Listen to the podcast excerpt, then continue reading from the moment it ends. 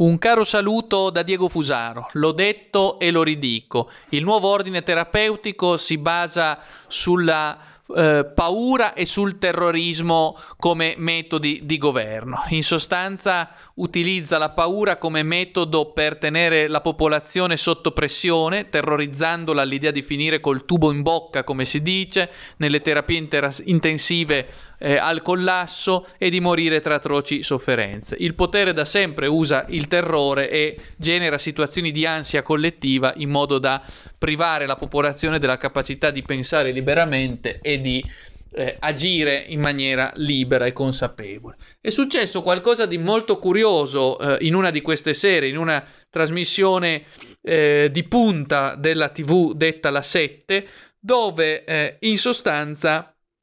è accaduto che eh, la eh, giornalista Lilly Gruber eh, vestale del nuovo ordine cosmopolitizzato dei mercati, ha eh, testualmente tuonato contro eh, una, eh, una ehm, esponente della regione Lombardia, l'assessore della Lombardia Claudia Terzi, è avvenuto essenzialmente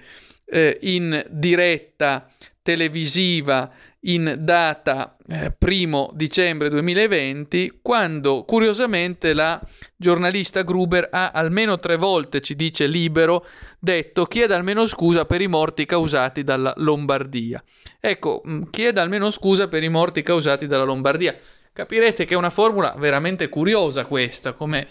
come dire, eh, si mette l'interlocutore di fronte all'impossibilità di, eh, di di, di,